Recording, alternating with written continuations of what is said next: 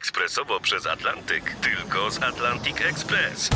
Z nami wyślesz co chcesz, kiedy chcesz, do kogo chcesz i to o 40% taniej. W Atlantic Express wysyłamy wszystko, co chcesz. 1 800 775 7363. Mienie przesiedleńcze, kontenery, paczki do Europy. Atlantic Express to 30 lat doświadczenia i o 40% niższe ceny na wysyłki kontenerów, samochodów i paczek. Ekspresowo przez Atlantyk tylko z Atlantic Express. Dzień dobry, Grzegorz Jasiński. Zapraszam na podcast naukowy RMFFM. Dziś zapraszam na rozmowy z dwiema paniami, które zajmują się nauką z dwóch bardzo różnych punktów widzenia. Pierwsza jest specjalistką w dziedzinie statystyki i metodologii badań, druga fizykiem, specjalistką od cząstek elementarnych. Będziemy mówili o badaniach związanych z koronawirusem i badaniach, które nie mają z nim nic wspólnego, bo w nauce istnieje przecież życie przed i po epidemii. Od co najmniej dwóch miesięcy świat naukowy kręci się wokół koronawirusa. Wyszukujemy, czytamy, relacjonujemy wyniki badań dotyczących skutków infekcji, szans terapii, badań nad szczepionkami, wreszcie sposobów ochrony przed infekcją. O tym, jak odbierać, interpretować te doniesienia, rozmawiam z Janiną Bąk, wykładowczynią statystyki i metodologii badań, autorką książki Statystycznie rzecz biorąc, autorką bloga Janina Daily. Na początek chciałbym zapytać Panią o coś, co myślę dla naszych słuchaczy jest y, y, w tej dobie zainteresowania badaniami naukowymi na temat koronawirusa szczególnie ważne. Y, co powinni rozumieć na temat statystyki, co powinni wiedzieć, żeby w jakiś sposób lepiej rozumieć, co naukowcy w tej chwili do nas mówią? No, y, ja przede wszystkim lubię myśleć i lubię mówić, że z okazji pandemii cieszę się, że trochę zwróciliśmy się w stronę tych statystyk i y, że one stały się ciekawe. Y, no właściwie dla wszystkich i wszyscy zaczęli je śledzić. No niestety teraz również zaczęliśmy skręcać w stronę teorii spiskowych. Ja uważam, że absolutnie najważniejsze jest y, po pierwsze nauczyć się analizować, y, na ile to, co czytamy, jest wiarygodne i rzetelne, czyli zadać sobie pytanie, kto przeprowadził to badanie, czy to rzeczywiście był ośrodek naukowy, czy też. Um, Kazimierz z Kędzierzyna Koźla w internecie, który nie ma nic wspólnego z metodologią badań. Zastanówmy się zawsze, gdzie to badanie było przeprowadzone, bo mm, to nie jest tak, że jeśli ono zostało przeprowadzone na przykład w Chinach, to dla nas jest bezużyteczne, ale musimy być po prostu ostrożni z ekstrapolowaniem wniosków, bo ja zawsze mówię, że wnioski to nie paprotki, czyli nie możemy ich sobie tak po prostu przesadzać z miejsca na miejsce. No i spójrzmy na próbę, czyli kogo zbadano. I tutaj Zawsze lubię powtarzać, że w przypadku próby nie tylko jej liczba ma znaczenie, czyli jej wielkość, ale również to, w jaki sposób została dobrana.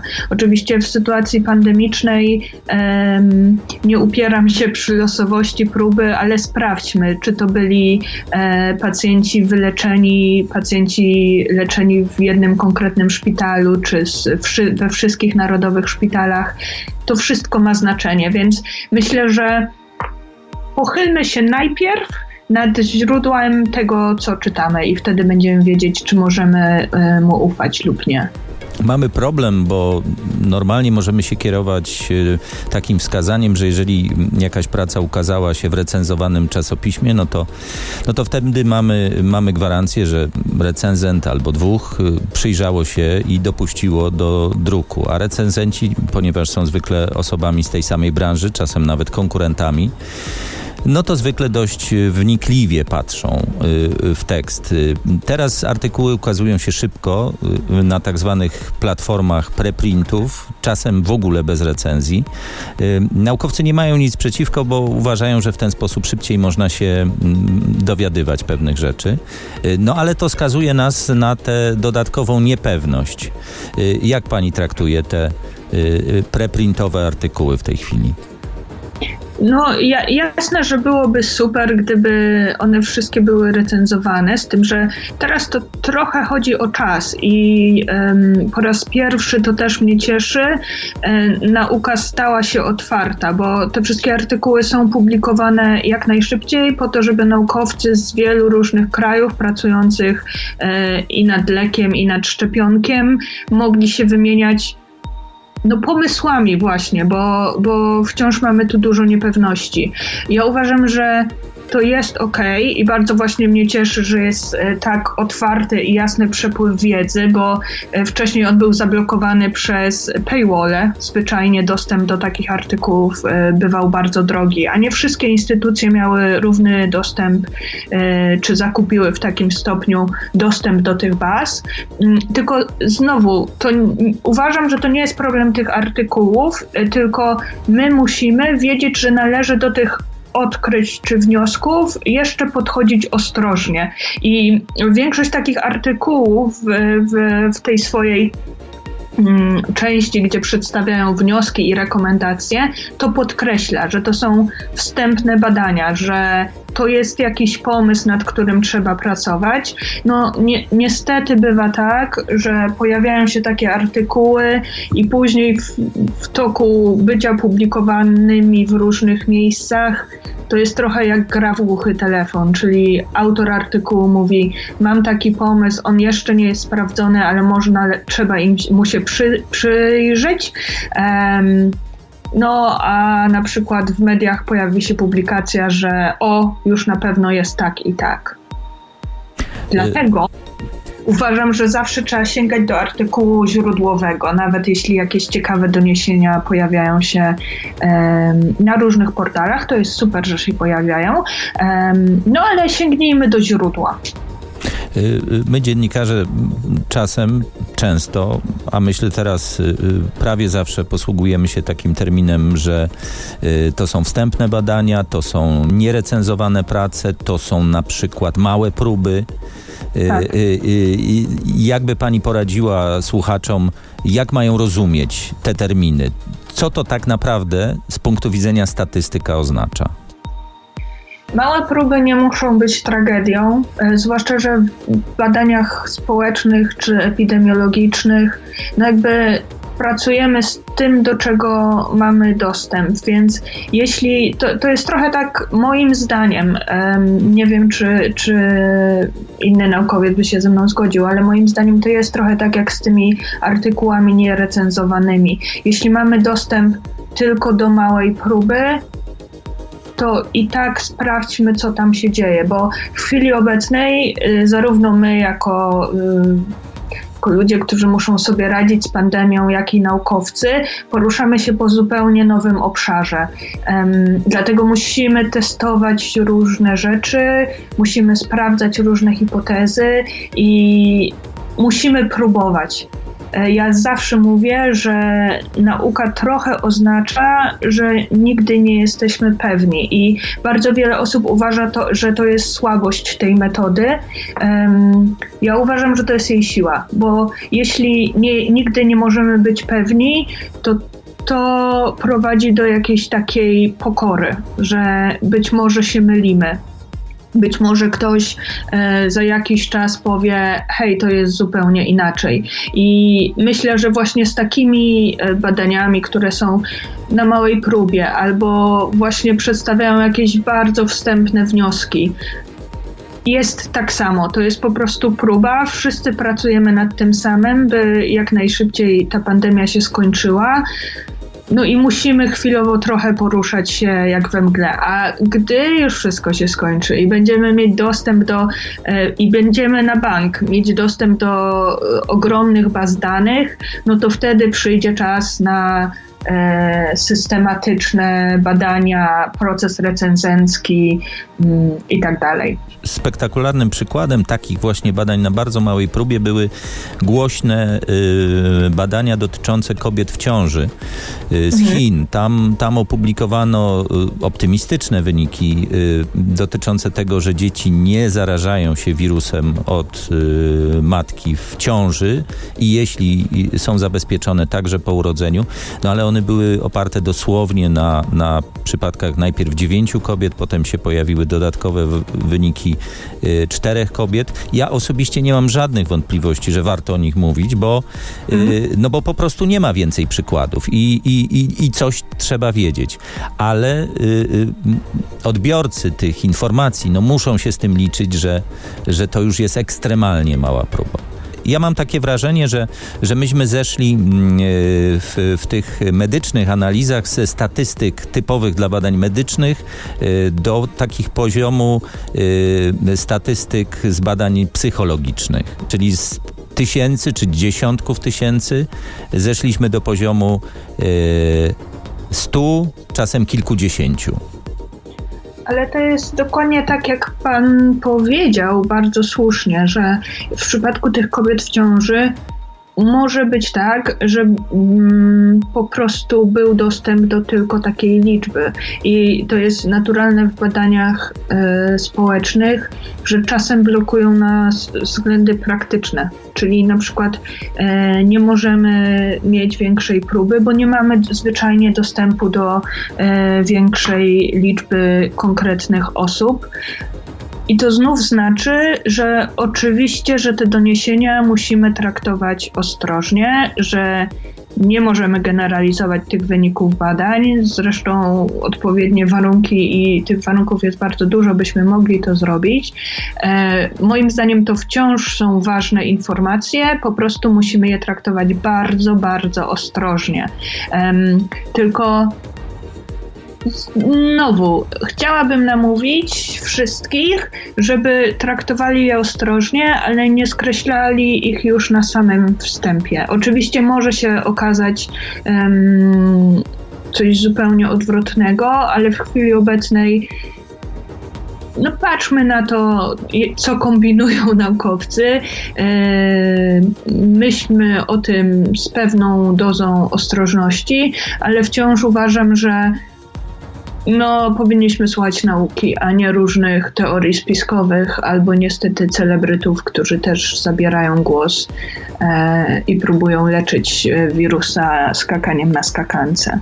Ja w chwili obecnej bardzo często widzę takie założenia, że no dobra, ale jak spojrzymy na konkretne liczby, to na przykład w wypadkach y, komunikacyjnych albo na raka umiera znacznie więcej y, osób niż na koronawirusa. To jest bardzo złe myślenie, znaczy przede wszystkim błędne, bo to, co jest problematyczne w koronawirusie, to jego zaraźliwość. Mamy odpowiednie współczynniki, które mierzą, jaka jest y, zaraźliwość wirusa, czyli jedna, ile średnio jedna osoba zaraża osób. I teraz um, Nowa Zelandia, która wprowadziła bardzo szybko, bardzo um, poważne restrykcje, w chwili obecnej e, właściwie pozbyła się epidemii. I w ich przypadku ten wskaźnik zaraźliwości wynosił jakieś poniżej 1. W naszym przypadku w Polsce naszym zadaniem jest tę krzywą wypłaszczyć i nie chojrakować. Jakby ja rozumiem, że to jest trudne siedzieć w domu, pogoda jest piękna, ale naprawdę starajmy się trzymać tych e, obostrzeń, bo w tej chwili tak naprawdę od nas wszystkich zależy, kiedy to się skończy. Proszę mi powiedzieć jeszcze y, o jednej sprawie, która jest istotna, y, gdy obserwujemy y, wyniki badań naukowych i, i, i czytamy to, co tam jest napisane. Różnice między korelacją a, a wynikaniem. To, że coś się może z czymś wiązać, nie oznacza, że coś z czegoś wynika. Jak sprawdzić, że coś z czegoś wynika? Mm, to jest bardzo skomplikowany proces. Y, potrzebujemy do tego kontroli statystycznej albo mm, na przykład przeprowadzania badań eksperymentalnych. Dlatego to jest, bo tak, my lubimy e, jeśli uda nam się znaleźć jakiś związek przyczynowo-skutkowy, albo przeczytać w gazecie, że na przykład e, grupa krwi wpływa na prawdopodobieństwo zachorowania i niektóre, niektóre osoby, niektóre grupy krwi są bezpieczniejsze.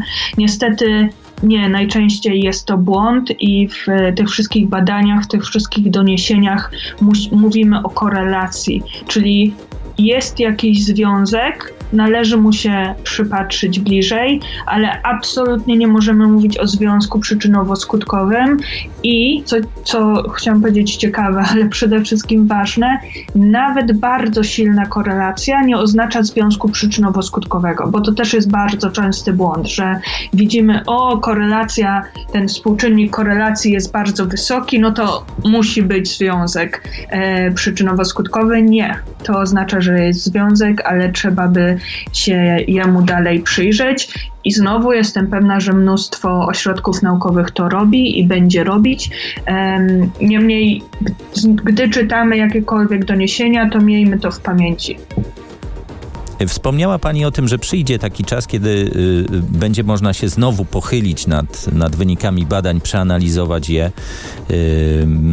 Jest coś takiego jak badania przeglądowe, kiedy naukowcy y, sprawdzają w literaturze, co napisano na dany temat. Mówi się, że to są tak naprawdę prace bardziej wiarygodne, bo one zbierają dużo większą próbę. Kiedy pani liczy na to, że takie pierwsze już naprawdę przeglądowe prace się pojawią? E, one już się pojawiają, takie mm, przeglądowe, które próba, próbują właśnie zobaczyć stan wiedzy w,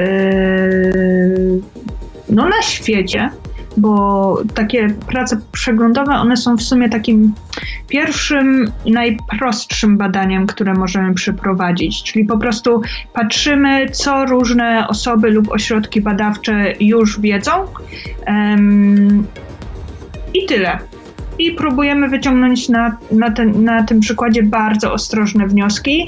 E, ja ra, raczej e, liczę na to, że teraz będziemy mieć znacznie więcej prac e, właśnie analitycznych, gdzie będziemy się zastanawiać, jakie zmienne niezależne, czyli jakie czynniki mają znaczenie dla śmiertelności albo rozwoju epidemii. Mm, I myślę, że one już się dzieją, już parę takich prac widziałam, a będzie ich coraz więcej, no bo w chwili obecnej cały świat naukowy, y, umówmy się, jest skupiony tylko na tym zagadnieniu. Powiedziała mi Janina Bąk, wykładowczyni statystyki i metodologii badań, autorka książki Statystycznie rzecz biorąc, autorka bloga Janina Daily. Ale oczywiście inni naukowcy też nie próżnują i czasem odkrywają bardzo ważne rzeczy. Międzynarodowy zespół naukowców wykorzystujących specjalny detektor T2K w Japonii zdobył nowe dowody na łamanie symetrii między materią i antymaterią w oscylacjach neutrin.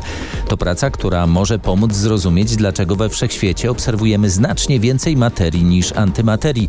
W badaniach, które mogą pomóc wyjaśnić jedną z największych zagadek naukowych współczesności, biorą udział polscy naukowcy, m.in. dr Marcela Batkiewicz-Kwaśniak z Instytutu Fizyki Jądrowej Polskiej Akademii Nauk w Krakowie Krakowie.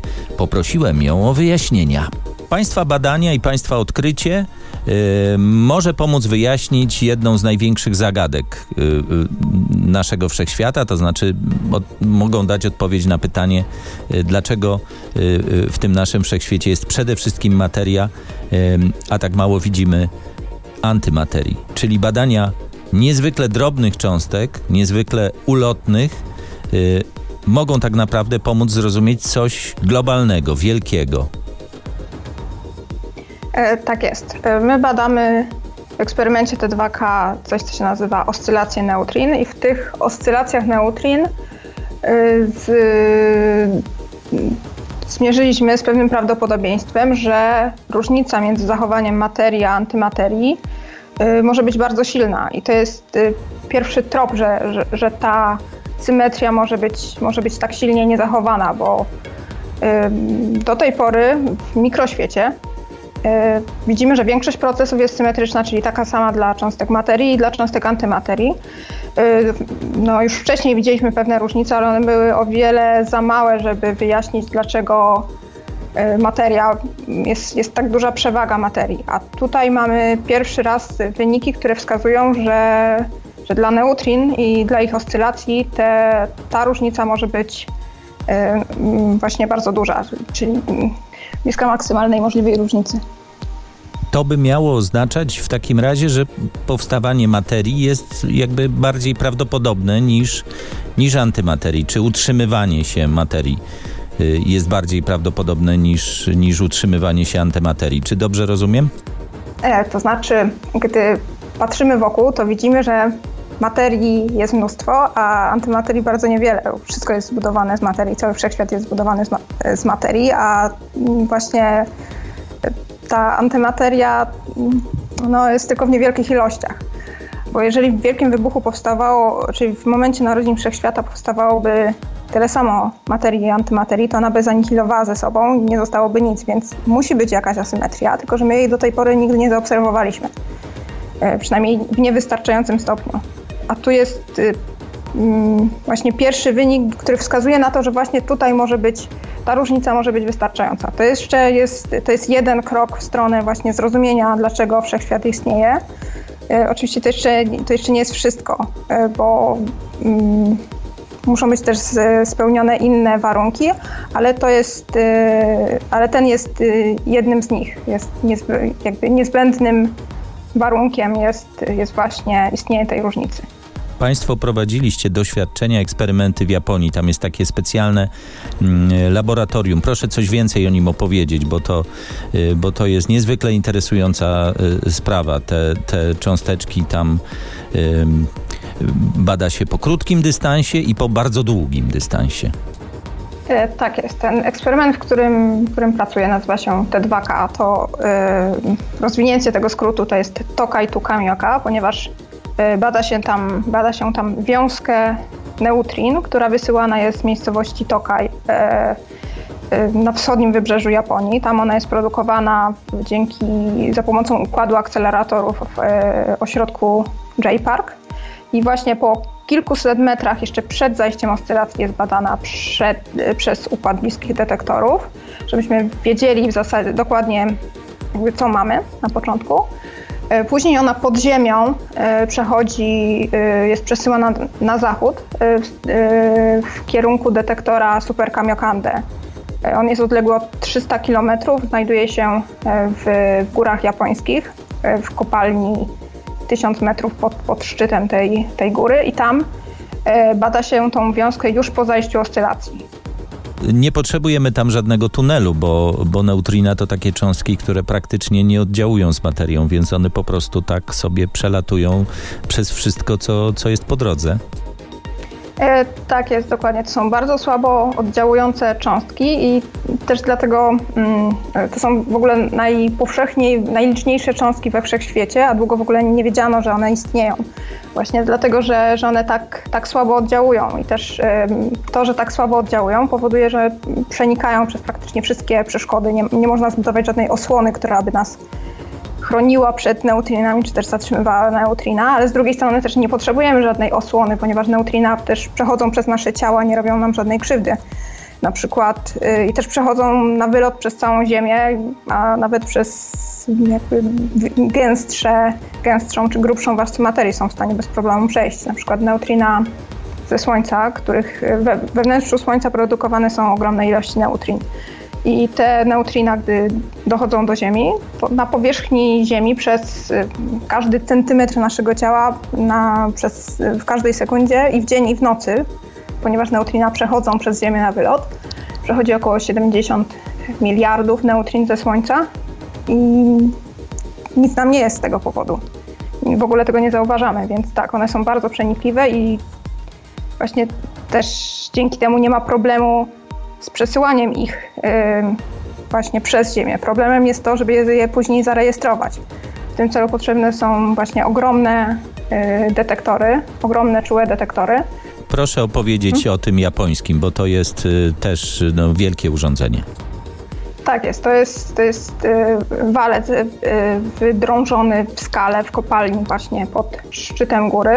On ma wysokość 40 metrów i średnicę też około 40 metrów jest wypełniony czystą wodą, a na brzegach tego walca umieszczone są urządzenia, które są nazywane fotopowielacze. To są takie urządzenia, które są w stanie e, rejestrować pojedyncze cząstki światła, czyli fotony.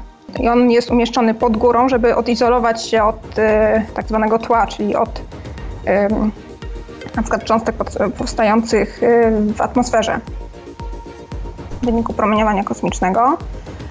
I w tym detektorze jest, on jest zamknięty, tam jest kompletnie ciemno, więc jedyne światło, które jest produkowane i które jest rejestrowane przez te fotopowielacze pochodzi właśnie z, pochodzi z cząstek wyprodukowanych przez, przez, przez, przez neutrina w tym detektorze. Przez bardzo długi czas, kiedy już wiedziano o tym, że są neutrina, nie wiedziano, czy one przypadkiem nie mają zerowej masy. Y, I, i jakby odkrycie, że jednak nie, y, sprawiło, że zaczynamy zdawać sobie sprawę z tego, jak wielka może być, y, jak bardzo ważne mogą być owe neutrina dla losów wszechświata, bo choć są bardzo lekkie, to jednak niezerowa masa powoduje przy olbrzymiej ich ilości, o czym pani wspomniała, no, że jednak dają znaczący efekt. To znaczy, przez y, jakiś czas zastanawiano się, czy na ile ta masa jest jakby w takich mm, w kosmologii jest, y, jest istotna, ponieważ y, jest masa, którą taka świecąca, którą widzimy w kosmosie, ale jest też tak zwana ciemna materia. Jednym z kandydatów były neutrina, ale one mimo wszystko są.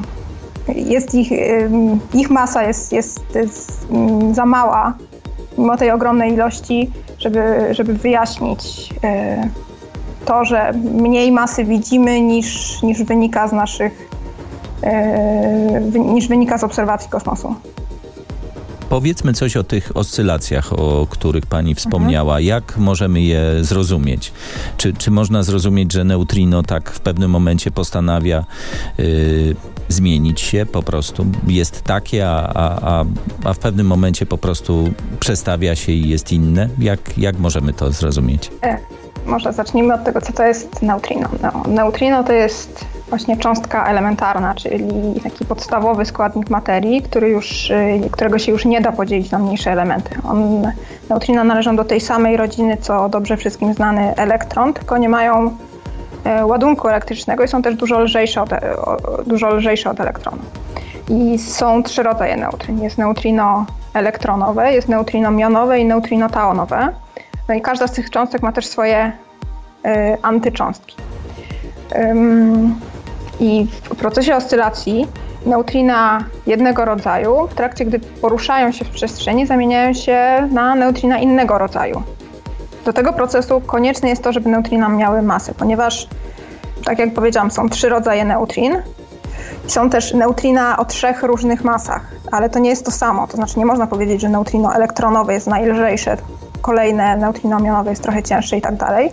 One są y, mieszaniną tych, e, tych stanów, czyli e, neutrino elektronowe jest w pewnym procencie tym najlżejszym, w innym procencie tym cięższym i w jeszcze innym procencie tym, tym, tym najcięższym. I to sprawia, że mm, poruszając się, ten nie, tak jakby skład e, neutrin, on się, on, się, on się zmienia w trakcie poruszania się w przestrzeni.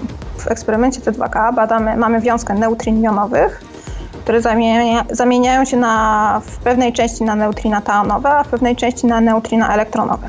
Możemy też jakby przełączyć produkcję wiązki i zacząć produkować wiązkę antyneutrin mionowych. Te antyneutrina mionowe zamieniają się w antyneutrina taonowe i antyneutrina elektronowe. I to łamanie symetrii polega na tym, że nasze wyniki wskazują, że najprawdopodobniej Więcej neutrin mionowych zamienia się na neutrina elektronowe niż ma to miejsce w przypadku antyneutrin, czyli ta, ta szansa, że antyneutrino mionowe zamieni się na anty, antyneutrino elektronowe jest mniejsza niż, niż ten sam kanał dla neutrin. W jaki sposób to nieco inne zachowanie neutrin i antyneutrin przekłada się na nieco inne prawdopodobieństwo występowania w przyrodzie materii i antymaterii? Wszystko wskazuje na to, że dla neutrin ta symetria nie jest w pełni zachowana i ona też y, nie będzie w pełni zachowana też dla innych procesów. Tutaj chodzi o procesy, które były istotne na początku istnienia wszechświata, czyli w trakcie tego wielkiego wybuchu. I są modele teoretyczne, które właśnie opisują, w jaki sposób ta materia miałaby powstać. Bo jeżeli wszystko byłoby symetryczne, to powstawałoby tyle, tak jak mówiłam, powstawałoby tyle samo materii, powstawałoby tyle samo antymaterii. A skąd ta materia, którą obserwujemy się właśnie musiała pojawić. Oscylacje same w sobie, no to one nie produkują nadmiaru materii, czy też nie, nie, nie niszczą antymaterii tylko po prostu widzimy, że w przyrodzie ta symetria nie jest w tym procesie zachowana, czyli w innych procesach też, y, które dotyczą neutrin, też nie musi być. A w, na początku istnienia wszechświata, właśnie e, krótko po wielkim wybuchu, była właśnie, gdy tworzyły się cząstki, to wtedy ta y, różnica między ilością wytworzonych cząstek materii i antymaterii była wtedy bardzo istotna. Proszę mi powiedzieć, y, y, jak Pani zdaniem będą przebiegać dalsze badania? Czego Pani oczekuje, czego się spodziewa, czego chciałaby się dowiedzieć? To najnowsze odkrycie, w jakim kierunku poprowadzi dalsze badania?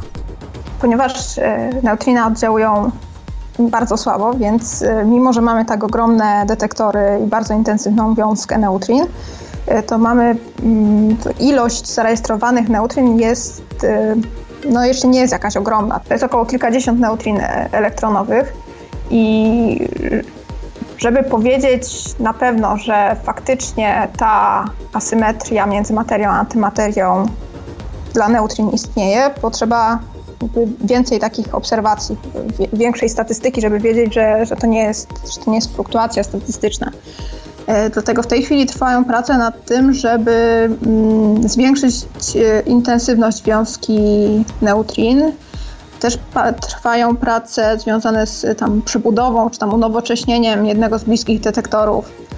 E, a także w trochę dłuższej perspektywie zostanie zbudowany jeszcze pięciokrotnie większy daleki detektor, czyli ten obecny 40, walec o 40-metrowej wysokości, 40-metrowej średnicy Super Kamiokande. Mm, będzie, będzie zbudowany jeszcze pięciokrotnie większy, większy detektor tego typu. W tej chwili tam jest 50 tysięcy ton czystej wody, a w tym nowym, w nowym detektorze Hiperkamiokande będzie 250 e, tysięcy ton. I to wszystko ma na celu zmniejszenie błędów e, systematycznych i żebyśmy mieli, żebyśmy mogli powiedzieć na pewno, że faktycznie ta asymetria jest złamana, a stopień tego łamania wynosi tyle i tyle. Te badania ucierpiały teraz w związku z epidemią, bo no rozumiem, że Państwo nie możecie y, się przemieszczać, kursować między Japonią, Europą, Stanami, y, ale poza tym te, te badania mogą się dalej odbywać, to się dzieje automatycznie? Jak to jest? E, to znaczy, część e, pracy można wykonywać zdalnie, bez, znaczy, część rzeczy można łatwo przenieść do, jakby do domu, bo analizę danych wykonuje się po prostu na komputerach. Mamy wiele, e, to znaczy nawet jak nie ma epidemii, to wiele spotkań mamy po prostu w formie telekonferencji, ponieważ no, nie możemy tak często się spotykać, jakbyśmy chcieli. E, ale faktycznie te prace związane na przykład z, e, teraz trwają prace związane z budową różnych prototypów, które będą używane właśnie do przebudowy tego detektora, więc mm, jakieś projektowanie trwa nadal, ale już prace bezpośrednio przy prototypie, testowanie go, no, musiały zostać e, zawieszone. No, w tej chwili też jest e, no, problem z wyjazdami do Japonii. Nie można tam jeździć ani na dyżury, ani na zebrania. Też nie, nie, zbieramy tych danych przez, przez cały rok. Ostatnio, ostatnie dań, zbieranie danych zakończyło się w lutym i następne jest planowane jakoś na jesień tego roku. Więc to zależy, jak długo jeszcze ta kwarantanna będzie trwała. Jeżeli niedługo, no to nie powinno być jakichś dużych problemów z tego powodu, ale jeżeli to potrwa dłużej, no to faktycznie prace mogą się opóźnić. Tłumaczyła dr Marcela Batkiewicz-Kwaśniak z Instytutu Fizyki Jądrowej Polskiej Akademii Nauk w Krakowie. Tyle na dziś. W kolejnym podcaście naukowym RMFFM porozmawiamy o symulacjach i modelach, które mają nam pomóc przewidzieć, kiedy epidemia koronawirusa się skończy. Zapraszam.